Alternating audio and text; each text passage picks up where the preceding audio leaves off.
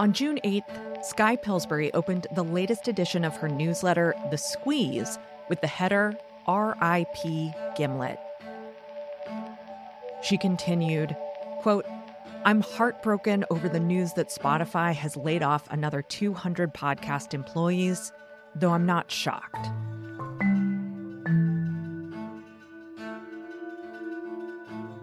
I devoured Alex Blumberg's startup when it first came out, which was about a year before I started podcasting. Then I inhaled Reply All when it launched, and despite its later troubles, I was genuinely moved by its final episode. I lapped up Blumberg's earnest and sometimes funny interviews with entrepreneurs on Without Fail. And I even had the privilege of interviewing Blumberg during a course I taught at CreativeLive. I followed Gimlet's acquisition by Spotify with interest and a healthy dose of skepticism. The bumpy ride that they've had since then was utterly predictable. Though, like Pillsbury, I find the news that Gimlet is no more, at least in any recognizable sense, quite upsetting. I'm Tara McMullin, and this is What Works, the show that explores how to navigate the 21st century economy without losing your humanity. This short dispatch is about podcasting and the podcast industry. But really, it's about why we shouldn't judge success or run companies using the logic of Wall Street. I'm Alex Blumberg, and for a long time I was a producer at the public radio show This American Life, and also the co creator of a podcast called Planet Money, where for years I reported on business and the economy. It was a great gig until I decided to do something rash. I decided to take what I learned from reporting on other people's businesses and start my own business. Despite my interest in Blumberg's vision and Gimlet's rise to podcasting power, I have always wondered something that people asked Blumberg multiple times in season one of Startup. Why go the venture capital route? Why not build out a studio organically?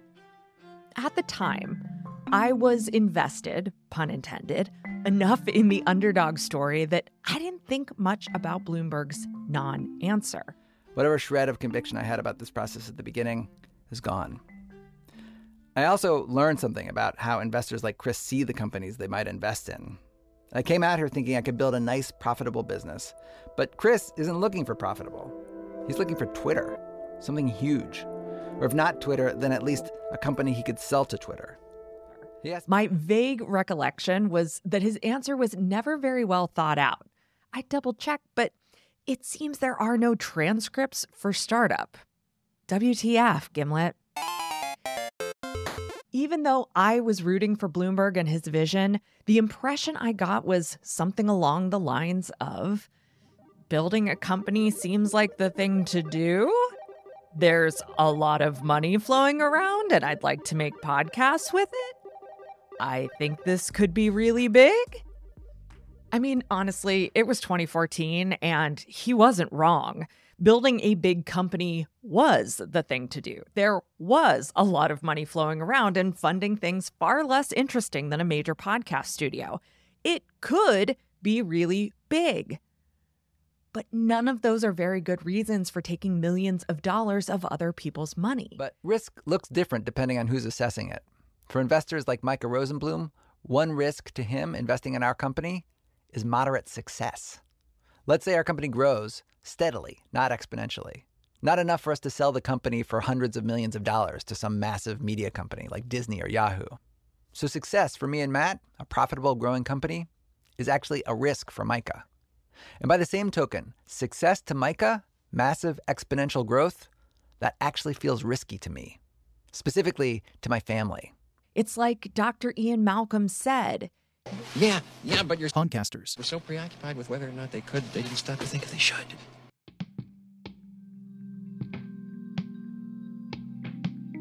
Anyhow, as different waves of mergers, acquisitions, and layoffs have hit the big podcast studios, legacy media always asks what does this mean for the podcasting industry? The assumption is that if the big studios can't make it, maybe the whole of podcasting is doomed.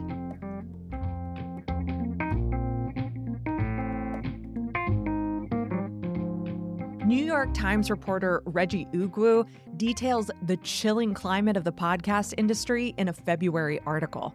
He cites layoffs, tightened ad budgets, and cancellation of big name deals like Spotify's contracts with Barack and Michelle Obama and Bruce Springsteen, and SiriusXM's deal with James Van Der Beek. And the article includes this telling quote the dumb money era is over, said Eric Nuzum, a podcast strategist and co founder of the independent studio Magnificent Noise. People have been throwing money at things just to see if they could get in and scale up audience quickly, but now everyone's being a little bit more conservative. Now, Nuzum actually gets the last word in the article, which is interesting, and he says that overall podcast audience growth is a sign of health in the industry and that the business side will sort itself out. But what is it going to take for the business side to sort itself out? It'll take a different playbook, and that happens to be one that's already been used successfully many times. A few months later, in a May article, Ugwu profiles the podcast and multimedia studio Tenderfoot TV. This studio is growing, not shrinking. How? Well, the two founders still own the company outright, and the staff, which doubled in the last year, is still fewer than 20 employees. Similarly, Crooked Media, the studio behind Pod Save America, had been entirely self funded and owned by its three founders from January 2017 until September 2022. It was then that Crooked finally took on a round of outside funding in an exquisite subtweet of conservative media from George Soros's Soros Fund Management. But the three original founders maintain a majority stake in the company, according to Variety. Now, these are huge and unusual success stories, but podcasting is full of small success stories too. People make all kinds of shows and fund them in all sorts of ways without taking on the burdens of making corporate or shareholder overlords happy. From inside the world of podcasting, the consensus on podcasting's quote unquote troubles seems to be that we're sorry to see shows we love end, sad to see our role models lose their jobs, and angry about how the whole thing often goes down. But we're also screaming into the void we're still here. We'll always be here. In the discourse around business and entrepreneurship, you get the impression that with bigger, you get the chance to do better. More money equals more opportunities for creativity. More staff translates to more experiments. More support leads to higher quality. And as all of that comes to fruition, the business will do well. It has to, right?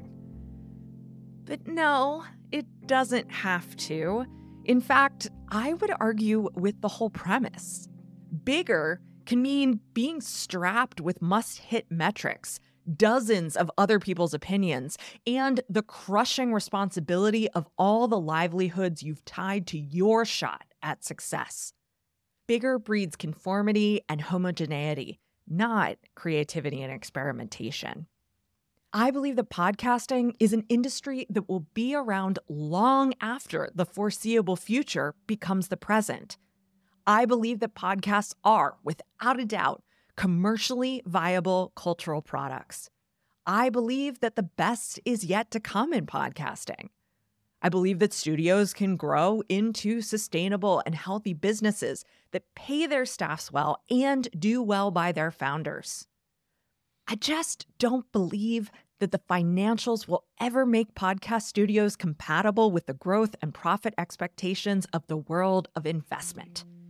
You know what? I think that's a good thing. I was talking to a friend about my last piece, and they made the point that there is a particular kind of creator economy business that operates on a rationale of value extraction. They purport to create value through education, media, software. But value creation isn't the logic of the business. Instead, the business is making its play for a certain piece of the pie. A venture backed company has to make the same play. Even before a revenue model is in place, there is the extraction of users or listeners from the wider market. Once enough users have been extracted, then the company can put an extractive revenue model in place. Founders and investors are rewarded based on the success of that model rather than whether what they've created is useful or desirable. The logic of extraction demands that business operations focus on squeezing money out of a project in any way it possibly can be squeezed out. It's not a logic constructed for values for quality or unique contribution. It's a logic that works on finding some small advantage and working it until it doesn't work anymore.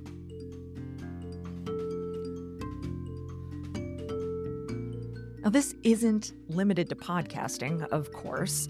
This is the logic that has become the chief economic driver in the US over the last 25 years. Scale or die, maximize profit or go bankrupt, hit your metrics or get laid off. It's obviously very bad for people, both founders and workers, although especially workers. But it's also bad for the economy as growth revolves around the financialization of more and more abstract products. And it's bad for businesses because executives have lost interest in their customers and in their products.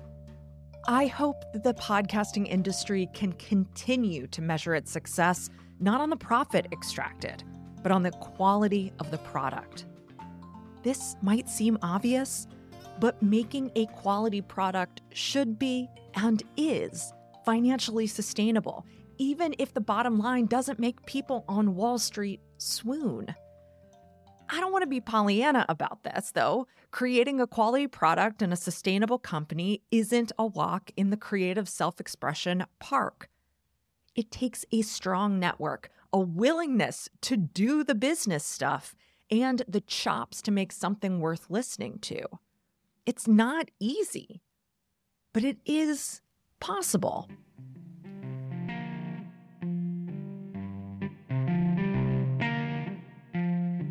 I suppose at the end of the day, one of my motivators for talking about the absurdity of our economic and financial systems is that I believe business and work can be prosperous without adhering to the logic those systems run on. Just because a product doesn't scale doesn't mean it can't be sustainable or, hell, even wildly profitable. Whether it's podcasting or writing or making videos or any other culturally valuable pursuit, we can make it work without playing by their rules.